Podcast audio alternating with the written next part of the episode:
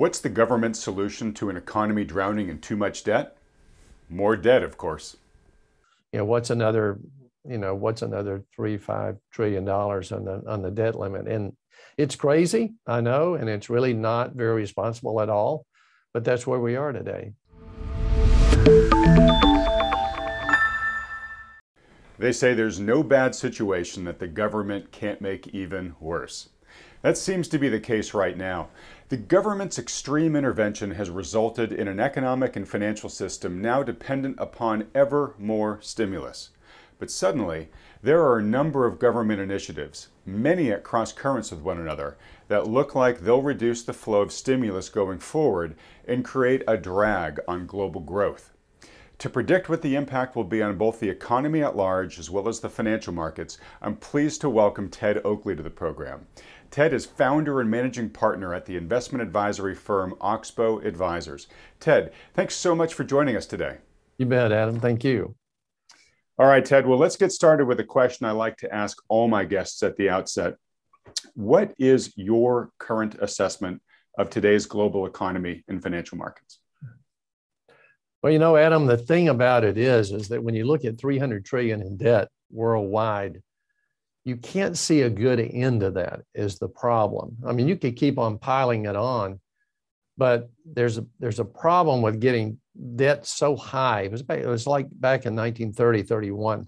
It, you get it so high, you can't do anything with it. And then that just basically slows the growth, a la Japan, uh, and what's happened to them. And now you're seeing that really creep into other countries as well. So you don't see these big growth patterns anymore. I'm not saying you don't grow at all, but it's certainly going to keep a cap on it. And that's the problem right now with global markets. They're priced to perfection as if they could grow double digit or something, and that's probably not going to happen. All right. So um, we have markets that are basically you know, priced to fantasy, uh, price to per- perfect conditions, and you're saying it's going to get harder and harder to grow uh, just from the debt burden alone, um, not even take into consideration some of the things we might be talking about here in this interview. Yes, because what happens is I, I know people are thinking that that's not a problem, and it's not a problem if you have uh, negative interest rates or zero because you're not really paying anything. Where it becomes a problem is if you go to refinance or something along that line, and all of a sudden, and they don't realize that really how that affects things. If you go from, it's one thing back, you know, 20 years ago, go from maybe 4% to six and a half, but that's call it what you want, 50% or something. But if you go from a quarter to two and a half, your percentage is huge. And that that becomes hundreds of percent. Yeah. yeah. So that that's where you get to with this. And, and I think people get lulled into thinking everything's okay because I'm not having to pay much, but but it's it doesn't stay that way forever. All right. Well, if I forget later in the interview, Ted, uh, help me re- remember to ask you about um, the central bank's abilities to keep rates low forever um, because that seems to be their current plan right now. Um, is that a realistic assumption that they'll be able to do that uh, from, from now until the end of time? Or, or will something come up that forces uh, either their hands or just forces uh, the situation to, uh, to, to move away from them, which has happened in previous eras. We all remember the bond vigilantes and whatnot. But before we get there, I want to ask a question about the current state of the markets because um, in prep, preparing for this interview, I watched a couple of, uh, of recent interviews you gave. You gave one in August where you said that uh, you thought the markets looked like they were in their last innings of this current bull market. And right around the end of August, beginning of Labor Day, uh, beginning of September, around Labor Day, uh, the markets did peak. Uh, they're not down that much uh, since then, you know, maybe coming on 2%. Um, so not a massive sell-off yet, but they've certainly become a lot more volatile. On the day you and I are talking, the major indices are about are down about two percent or more, so they're not having a very good day. So I guess my question for you here is: uh, did, did the ball game just end for this bull market?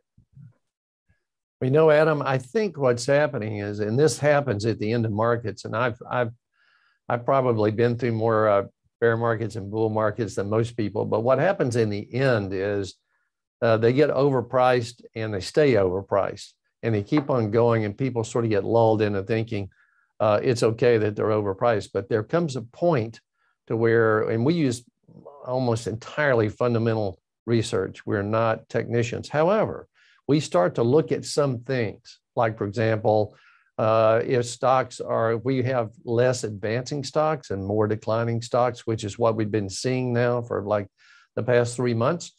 That type of thing we start to watch because those are just basically roadmaps is all they are but they start to tell you something. And then you look at uh, price to sales and things like that and you get to a point to where you realize that if you pay enough for a public company it could be a long time before you ever get your money back. So you know you're in the zone. You just don't know what is the catalyst. And it's typically uh, not something that you know you don't walk in and just have a crash like 87 i was with through i went through that as well. But you you you walk in and it just starts to drift off. Uh, and then you see people taking profits and they're seeing something in the future they don't like. And typically that's what happens. And then you just do a stair step and uh, over time people get worn out over you know 15 18 months and and that's the way these markets go i suspect this one would do the same I don't know when that starts, but I would be surprised, I have to tell you, if it doesn't start uh, by the second quarter next year. All right, by the second quarter next year. So, so let's now get into uh, some of the macro picture here. So, um, I'm going to display here for a second here my favorite demotivational poster, which uh, has the caption: "If you think uh, government, if you think the problems we create are bad, just wait until you see our solutions. now, as I said in the introduction, you know, we can thank the government for creating a system that is utterly addicted to ever more monetary and fiscal stimulus here. Um, but sort of now in classic fashion, uh, the government is uh, potentially poised to, to toss a couple of monkey wrenches into the engine of this smoking jalopy that it's counting on to, to, to move us further from here. And uh, I'm specifically talking about, um, uh, well, I'll go through a list real quickly, but, but let, let me list these factors. And then if you could just let me know how significant, if any, you think these are going to be in terms of slowing economic growth. Um, because obviously, if economic growth continues to slow further from here, at some point the markets are going to have to uh, have some sort of recognition for that, and the price to fantasy uh, fiction, you know, that that euphoria may finally get punctured. Um, but we're looking at a potential end or sh- uh, slowdown in monetary uh, stimulus uh, because the Fed is talking a very loud game about tapering, um, perhaps starting as soon as, as November. Um, it is getting harder and harder for Congress to push through fiscal stimulus, and the current proposed three and a half trillion dollar uh, infrastructure bill is is really in danger of getting dr- drastically cut right now, and I think the political appetite for for more than that uh, is not very high and probably getting less at the moment. Um, we've got this all of a sudden uh, brewing showdown over the debt ceiling, which you know if that for some reason were not to get raised, uh, that could create lots of really big issues. I'm not entirely sure that they're going to let it happen, but but still, it's a potential risk factor out there. Um, then we have a, a proposed tax bill um, and we also have China's monetary and regulatory tightening, which is slowing growth in, in, in the East, which you know definitely is going to have some impact here in the West. So I just listed a whole bunch of things there. Maybe we can take them in order. Um, let's start with the Fed taper. How, how, how big of an issue do you think it's going to be? Do you think that the, the taper threat is even credible at this point? A lot of the market doesn't really seem to be worried about it. What, what do you think? Well, it you know it's interesting, Adam, and if you look at what goes on in the tapering, so the idea is to do 20 billion a month, and so if you think about it like that, it'd be six months before you get back to zero. The problem you run into that in that six month period, I could see this happening, is things get weaker, and you know the Fed, Fed you know they have really, in my opinion, they don't have any guts, and so they, the what will happen is things get really weak and they just turn tail and say, no, well, we're going to hold off for a while or we're going back the other way. I, I never really believe what they say because as soon as you have trouble, they change the game. They move move everything around. And so I, I don't know how it will end up. However, they may start it Um, but whether they finish it or not is probably a different story. And the other side of it is if you don't move the prime rate, I'll give you an example. Most of the private businesses, uh, not public companies, private businesses that borrow, say, less than $15 million uh, on, on credit from banks, most of those are, they'll have maybe a prime rate, for example, but they'll have a floor. They'll have a floor of like 4% or three and three quarters. So you've got to get a big move before it actually affects those businesses. Now, where it does affect them will probably be in the margin side, that kind of thing eventually. But in the early stages, it probably wouldn't affect. It, what it would affect is the market and the bond market, like it uh, like it has done this this week. So that that to me is kind of how that'll play out. All right. So basically, what you're saying there is uh, Fed may start to taper. If it does, we're going to see um, some pain in the markets as a result, but you're not super confident in the Fed's conviction to their tapering. And very well, just as Powell did, you know, back with a Powell pivot at the end of 2018, uh, they may reverse course quickly. Um, all right, now how about getting on to the fiscal stimulus side of things? Do you see the growing resistance in Congress to continue, um, you know, releasing fiscal stimulus to be um, a deflationary event on the economy?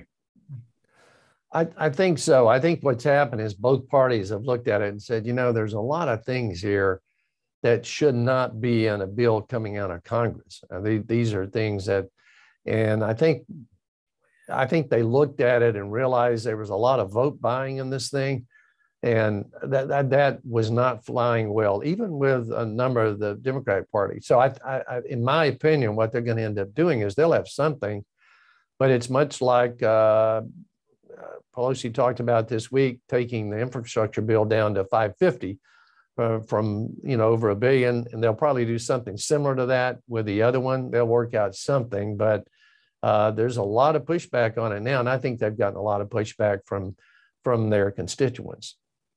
Right. Okay. So here's where I'm going with this. You know, if we look back at the past year, past 18 months, you know, we've had just in the states alone over $10 trillion combined worth of fiscal and monetary stimulus, and parts of that also included, you know, all the extraordinary um, unemployment benefits that were going out to households, um, which have now all ended as of Labor Day.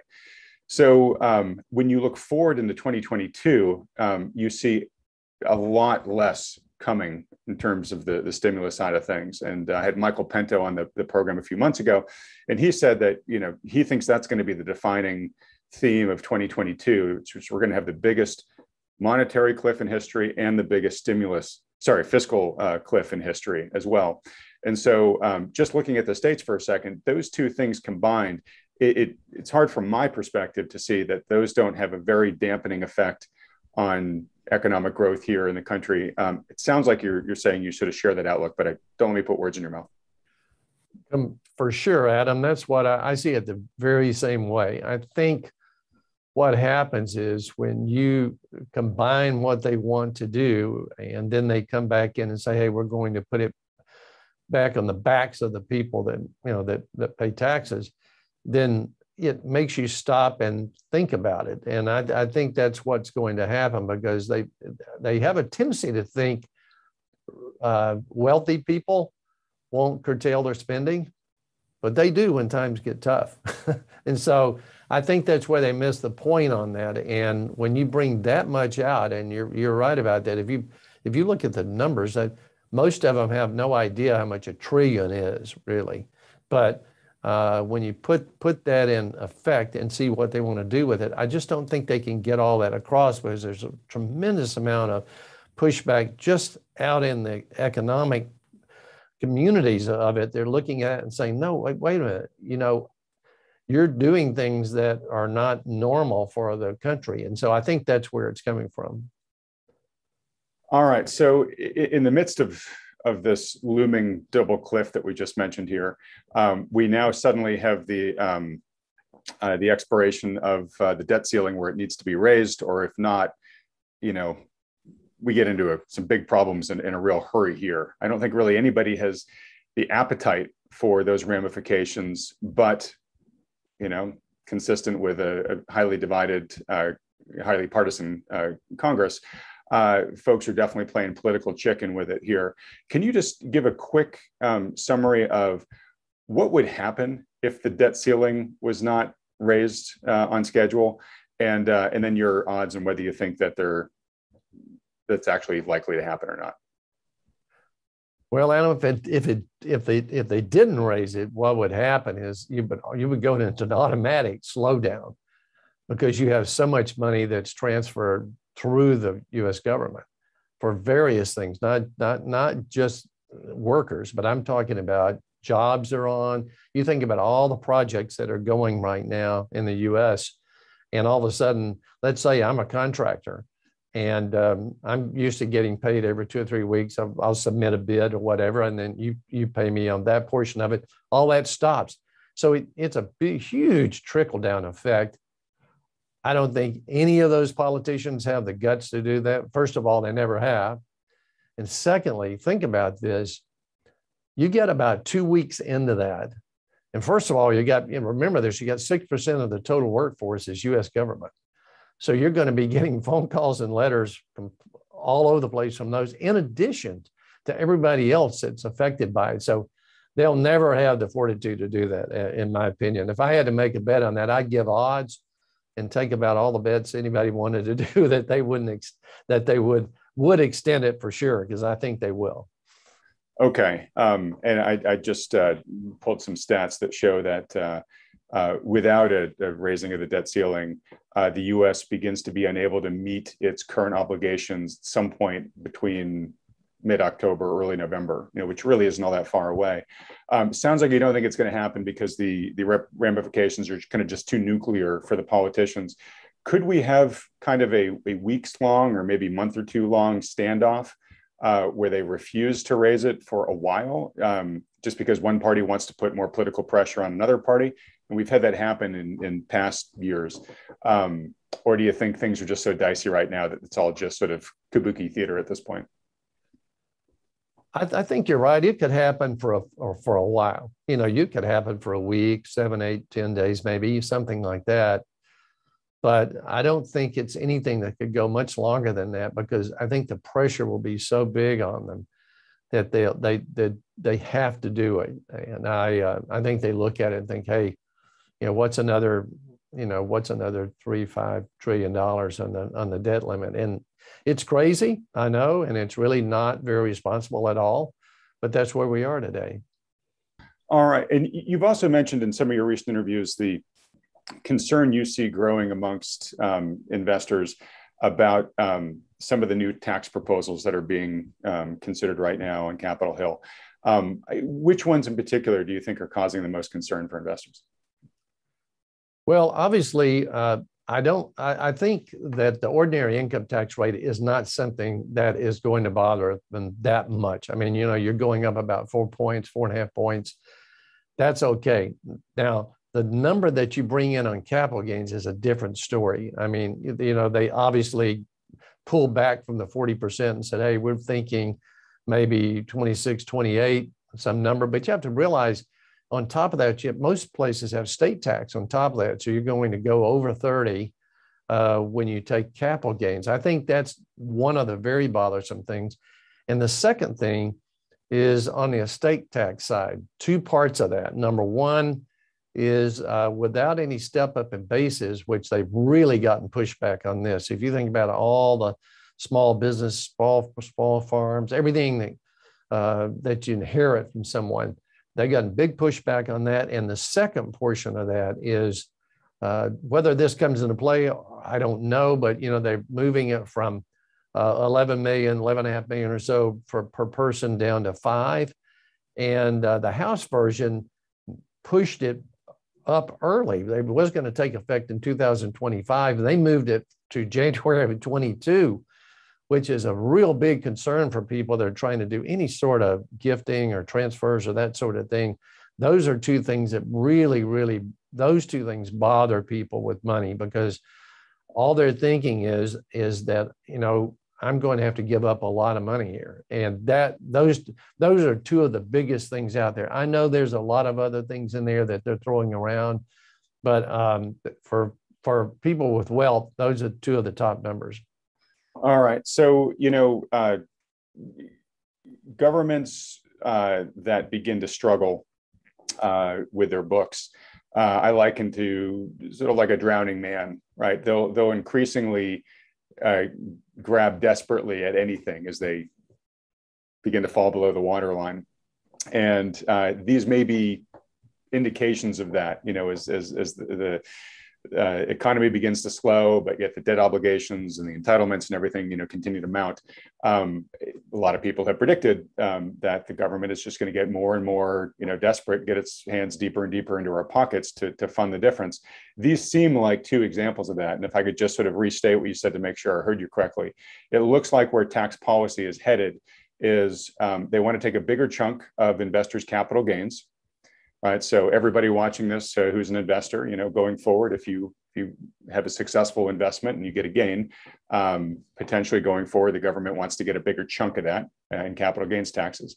And then secondly, you're saying they want to get a bigger chunk of uh, the estate taxes. And of course, we have a, a, a huge generational shift uh, coming up as the boomers begin to age out and pass away and pass their wealth down onto their uh, their progeny um, it sounds like uh, if Washington had its way, Washington would be getting a bigger chunk of that pie. Did I summarize that correctly? Yes, you did. I, I, I think people look at that and think, you know, and you have to think about the ramifications, Adam. If you, let's say I have a private business and uh, I'm getting into 2022 and I'm looking at that and thinking, well, if I sell the business, I have to give up, say, 30% plus if I'm in a taxable uh, state uh, that's there that I, and I look at that and think, you know, uh, I'm giving up 30% plus, then I'm going out in the bond market or wherever after I have this uh, this effect of this liquidity and I can't get any return on that. Can't get any return exactly. No, so it slows down the thinking. We work with a lot of business owners after sale and it slows their thinking down. It even slows the thinking down in selling a piece of real estate. Because if you think about it, if I've got a really great income stream from piece of real estate, and I'm going to have to pay 30 cents on the dollar when it's all factored in or more, then I've got to go out and get even a bigger stream of income to offset that because I'm using less dollars. And so you'll, I think you could see a slowing of activity just on that one thing alone. Yeah. Uh, again, that's just one of the many, many unintended consequences of government policy. You know, again, it tends to, uh, like I said, uh, the old expression that there's nothing that the government uh, government's involvement can't make worse. But you know, in a zero interest rate environment, um, people become very yield starved, right? I mean, it punishes savers, and it uh, it interferes, it adds friction into transactions that might happen in a rational world. But to your to your point there, you know, the rational players here, uh, they may they may stop engaging in behavior that we would want them in a perfect world to engage in because it's no longer in their better interests given the uh, distorted environment that the government's created here. Um, all right, well, moving on, Ted, I want to talk about uh, what's happening in China for a moment.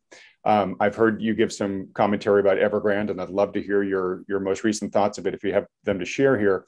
But the bigger question I have for you is uh, China is definitely uh, taking a much tighter policy stance right now than than most Western countries, um, and uh, that is having a slowdown effect in Asia right now, both in China itself and and in their trading partners in Asia.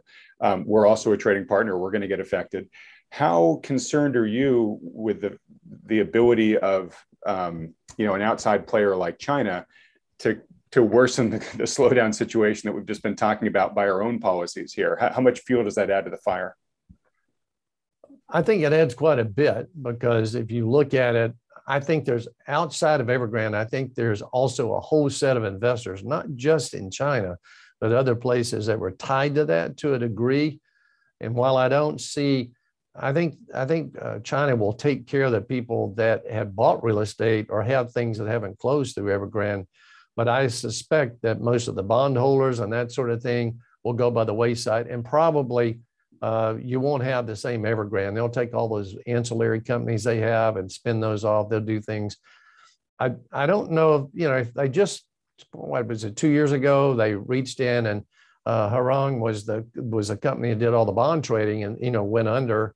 Um, that ended up being a problem because they had uh, obviously had some uh, fraud going on. In fact, they just executed the former CEO, and they they don't fool around with this stuff. And so I think they're aggressive, but I think they started trying to just cool down the real estate market. And in some ways, it probably backfired on them a little bit, and it was more than they expected.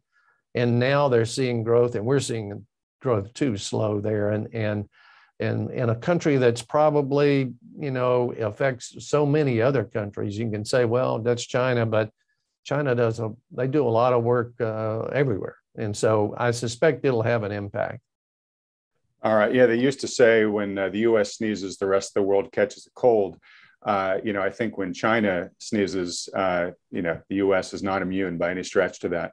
Um, I'm going to torture that analogy even further and just ask you, how much of a wild card uh, do you regard COVID now in terms of the potential risk of new variants, et cetera, uh, to um, to either you know reemerge and, and force other parts of the world back into economic slowdown, maybe even the full lockdown? Um, uh, and tied to that too is, is, is we're seeing governments you know trying to affect their current public health strategies, but more and more uh, people in a, in a, growing number of countries are basically kind of fed up uh, largely with being told what to do. And we're seeing a lot more sort of civil unrest uh, emerge as a result of that. So I guess my general question is just sort of in, in your you know planning for the future in your portfolio strategy whatnot um, what kind of a wild card factor are you currently putting on covid no adam we're not putting a lot presently because we think that with this latest round, okay, that you're hitting a completely different age group, a lot of the different parts of the of, of the of the population. Uh, but it when you get past that, unless there's some other un, really unusual variants that show up, I suspect that we'll be in decent shape. I think next year, or the next. That's just a you know no none of us know, and so that's just a guess. But the point being about people is I think they're getting to the point of this, and that is, look, okay, I'm I'm vaccinated and that person's not.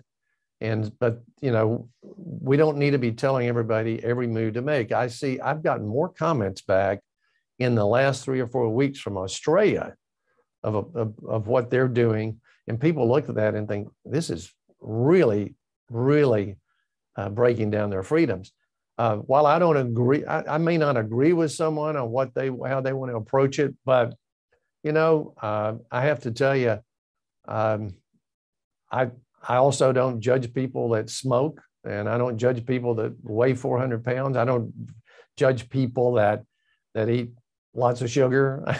Everything I know that's bad for you. Okay, there's a lot of things bad for you, and uh, I think people are getting to the point where they're saying, you know um, I've done what I can do. So I now I need you to leave me alone. I think that's where they're getting to. I may be misreading it, but I, I feel like that's where people are getting to. Yeah, and and and forgive me, I'm not trying to pin you on on the more sensitive elements of COVID, and it is a hot button issue for a lot of different groups for very understandable reasons, and they can hold very very different opinions and beliefs on this. Um, but it sounds like that as a, a steward of capital right now, um, you're not you're not uh, except you know you're, you're not de- dedicating an excessive amount of your time and attention to um, both the potential for COVID to become either a greater health crisis or a greater social crisis in 2022. It sounds like you're don't let me put words in your mouth here, but it sounds like you're saying potential risk, but we're kind of expecting it to to simmer down as time goes on. But we're vigilant so that if not, we can then react then. That's true. Okay. Okay. Thanks. Um, and I, I, don't know if I mentioned this at the introduction, but you know, your firm primarily, as I understand it, um, has a real focus on high net worth individuals. So you know, you spend a lot of time trying to figure out, okay, how do we you know preserve and be good stewards uh, of the wealth that that these people have been fortunate enough to create in their lives. And so knowing kind of which pucks you're looking at um, and where you think those pucks are going, I think is helpful for anybody, no matter what their their own individual port- portfolio size is.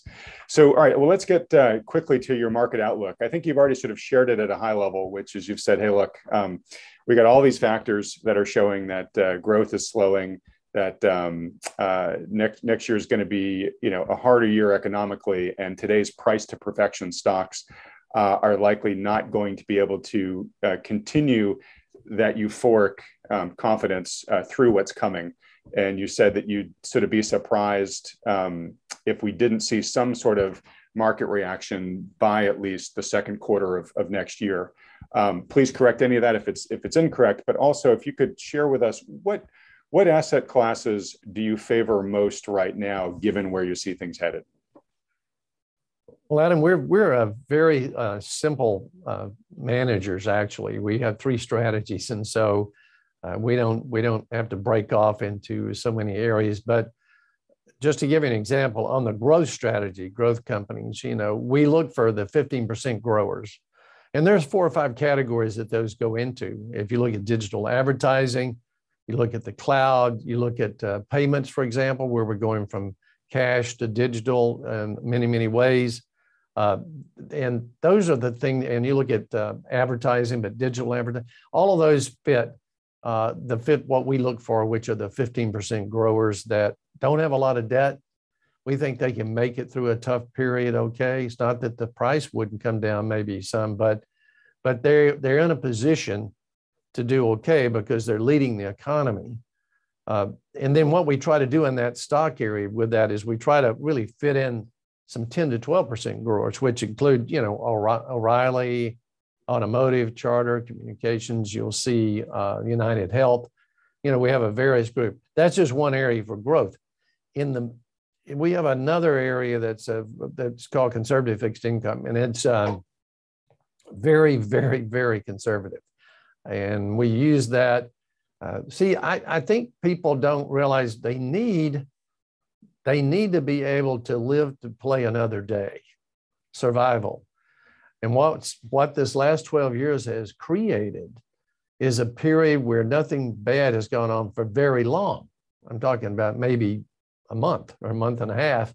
And the feds come to the, you know, to, came in and rescued everybody. So you have this whole group of people the last 12 years that think that, you know, that's business as usual, which is not actually. But, and then uh, the other thing is that you have a whole group of people that never seen much in the way of change. I've been around the business a long time. There's been tremendous changes in asset classes and things that go on. So if you look at the last 12 years, it's a lot the same. They've all bought um, index funds and exchange traded funds and, you know, plug and play. And so I don't think they're ready for a change. And I think change is inevitable. It's coming. And so in that conservative fixed income account we have, that's the one that we have that says, hey, you need to have some money that can make sure you survive. And that one is the way that one's set up. And then the middle one we have that, that is called an aggressive income strategy. And it's designed to beat the bond market, which it has over time. Uh, and it has a lot of different assets in it, but not many bonds. it's just designed to beat the bond market. A lot of high cash flows, uh, and so when you mix those together, those three things, you end up with a really good balance. And I think people today, Adam, don't have much balance. I think they've gotten so addicted to the market uh, that they're all in and they just don't think about it. And, and it keeps on going until it's too late. And so uh, we'll see if that works, but that's where we, that's kind of where we come down with everything. All right. Uh, well, thank you. That's the whole reason why we do these videos is to give people um, insight into what smart advisors like you are doing uh, to give them, you know, fodder to consider what they might want to be able to do with their own their own investments.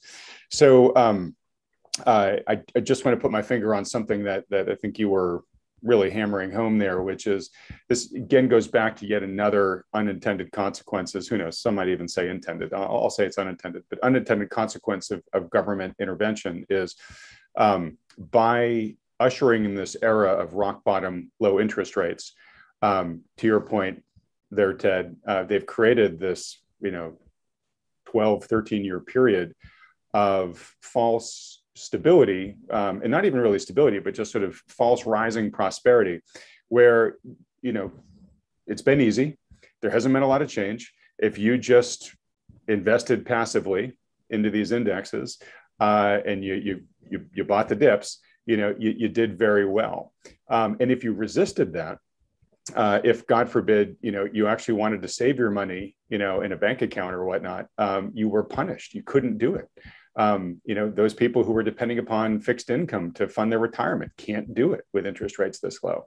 So everybody has been um, both um, kind of forced off up the risk curve and then lulled into a, a, a, sense of complacency that the risk curve is actually an awful lot safer than it really is. Um, you know, what I've sort of said is you push people out onto thinner and thinner ice but the ice hasn't cracked for so long that people are treating the thin ice with the confidence of concrete, right? But someday that that that that, that very well may not prove to be the case. I see you smiling here, but it's it's it sounds like uh, this is very much why you guys are, are investing the way you're investing. Well, I, I think what people don't realize is that with this artificial market we've had from the Fed, they created so many things that are, are, are really abnormal and they don't really ever take into effect. They keep talking about inflation transitory. That the big biggest inflation has been in uh, in financial assets and real estate.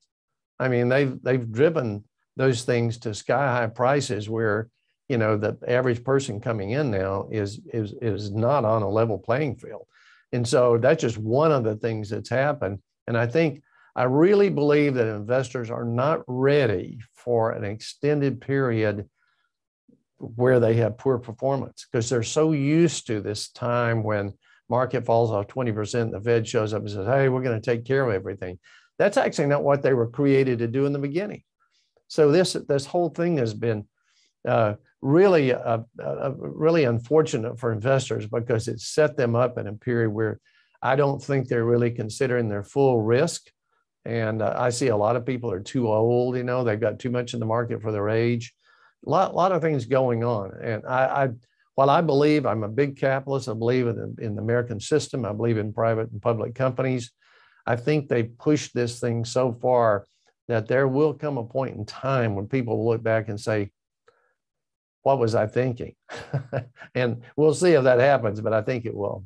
Yeah, it, well, I agree a, a thousand percent that that the general market is completely unprepared for you know what you just described might happen. So I did remember the question I wanted to circle back and close with here, which is, um, uh, you know, there are those that say, "Hey, Ted, I hear you, but the Fed's been able to do this, you know, for the past 13. Why can't they just continue to do this forever? How is this going to get away from them?" What's your answer to that? Well, my answer is they can continue for a while. For a while, I mean, you you can continue that to a certain point, but what happens is if you keep if you keep on doing, there's a point where you you cross over, and you can't come back. And by that I mean you get to a point to where all of a sudden they push so many dollars out there, Adam, that people look up and their their dollars aren't worth anything if you take uh, Weimar Germany, for example, between say uh, 1918 and 1924, uh, where similar, where they just kept on printing, printing, printing. You, you know, you get to a point where you're like, well, it really doesn't make any difference because this is not worth anything. My dollar's not worth anything. You you will eventually get to that point. It might not be in the beginning. You could go another year or two, or something, maybe longer, but there is a point to where all of a sudden the dollars that they're printing and pushing through, okay, are not worth anything. And when that happens, you lose confidence in the system and you turn to something else. And I, I, I think that's the risk they run by continuing to pile on like that. Eventually, it won't work. All right. And for folks that are interested in a deep exploration of exactly what Ted just talked about, I just recorded an interview with Luke Gromen that's going to be coming out in a few days. Make sure you check back uh, for that if you want to dive more deeply into that because we go really deep. Um, all right, Ted. Well, well, thank you. And it, you know, the, the big question that people ask after hearing your answer there is, okay, well then, then when? When is this going to happen? I, I, I don't want to try to pin you on that because ultimately nobody really knows. But I do just want to give you a chance to underscore your previously expressed belief that uh, uh, at least in the near term, uh, the the bloom is going to come off uh, the markets, or at least these all-time market highs that we've been trading at as recently as earlier this month, um, at some point, perhaps by you know beginning of next year. correct? Well, I, I think that'll happen because we've got, if you look at how many days we've gone in them without without as much as even, I know we had a 4% correction, but we always use this number of 5%. If you look at how many days we've gone without a 5% correction, it's a long time. Uh, and historically, uh, we never go this long. And this obviously has all been in put, put in place by the Fed. And there'll be some point in time to where all of a sudden people think, gosh, you know, we've gone down more than 5%. We've gone down 10 or 15 or 20. And they look up and uh, I think initially they'll think, hey, it's okay because, you know, they'll take care of it. They'll lower rates or something in fiscal policy, something, but it doesn't happen. And I think that is that is the point right there that most investors should realize that hey, I need some capital that is safe. So two things: one, I can live like I said to play another day, but secondly, that I can take advantage if things get really really cheap.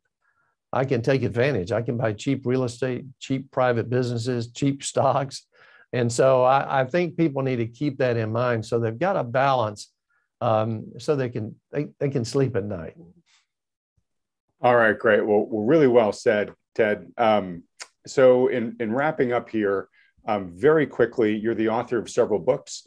Um, a lot of them really focus on kind of the mentality of wealth building. Um, you know, humans at the end of the day are animals, um, are our evolutionary programming um, oftentimes can color our decision making, especially when we become stressed. Um, and uh, so you've written some, I think, very important books on, on basically how to prevent our more animalistic, uh, you know, ancestral wiring from getting in our way of making uh, level-headed decisions around our money. Do you have any parting advice for today's viewers about, uh, you know, how to be able to remain calm-headed through what might be coming? You know, Adam, the one piece of advice I always give people is if you're going to remain emotionally stable during really, really volatile times, and I'm talking about when the market's down 40% or 50 or something, some number, okay, you have to have your assets structured so that there is a piece of those assets that allows you to be able to know you're okay. In one of my books, I call it your choking point. But what I see with a lot of people is they don't have that set aside in the beginning. So as you ratchet down and market prices with things, they can't, they get to that point and they, unfortunately, they get to that choking point and they don't have any other liquidity. So they have to pull the cord right at the low of the market, which is an emotional move. And so you have to, as an investor, say, okay, what do I need to do to become a non emotional investor? because I've always said the price you pay to be in the stock market is a 25 to 40% decline. That's your ticket.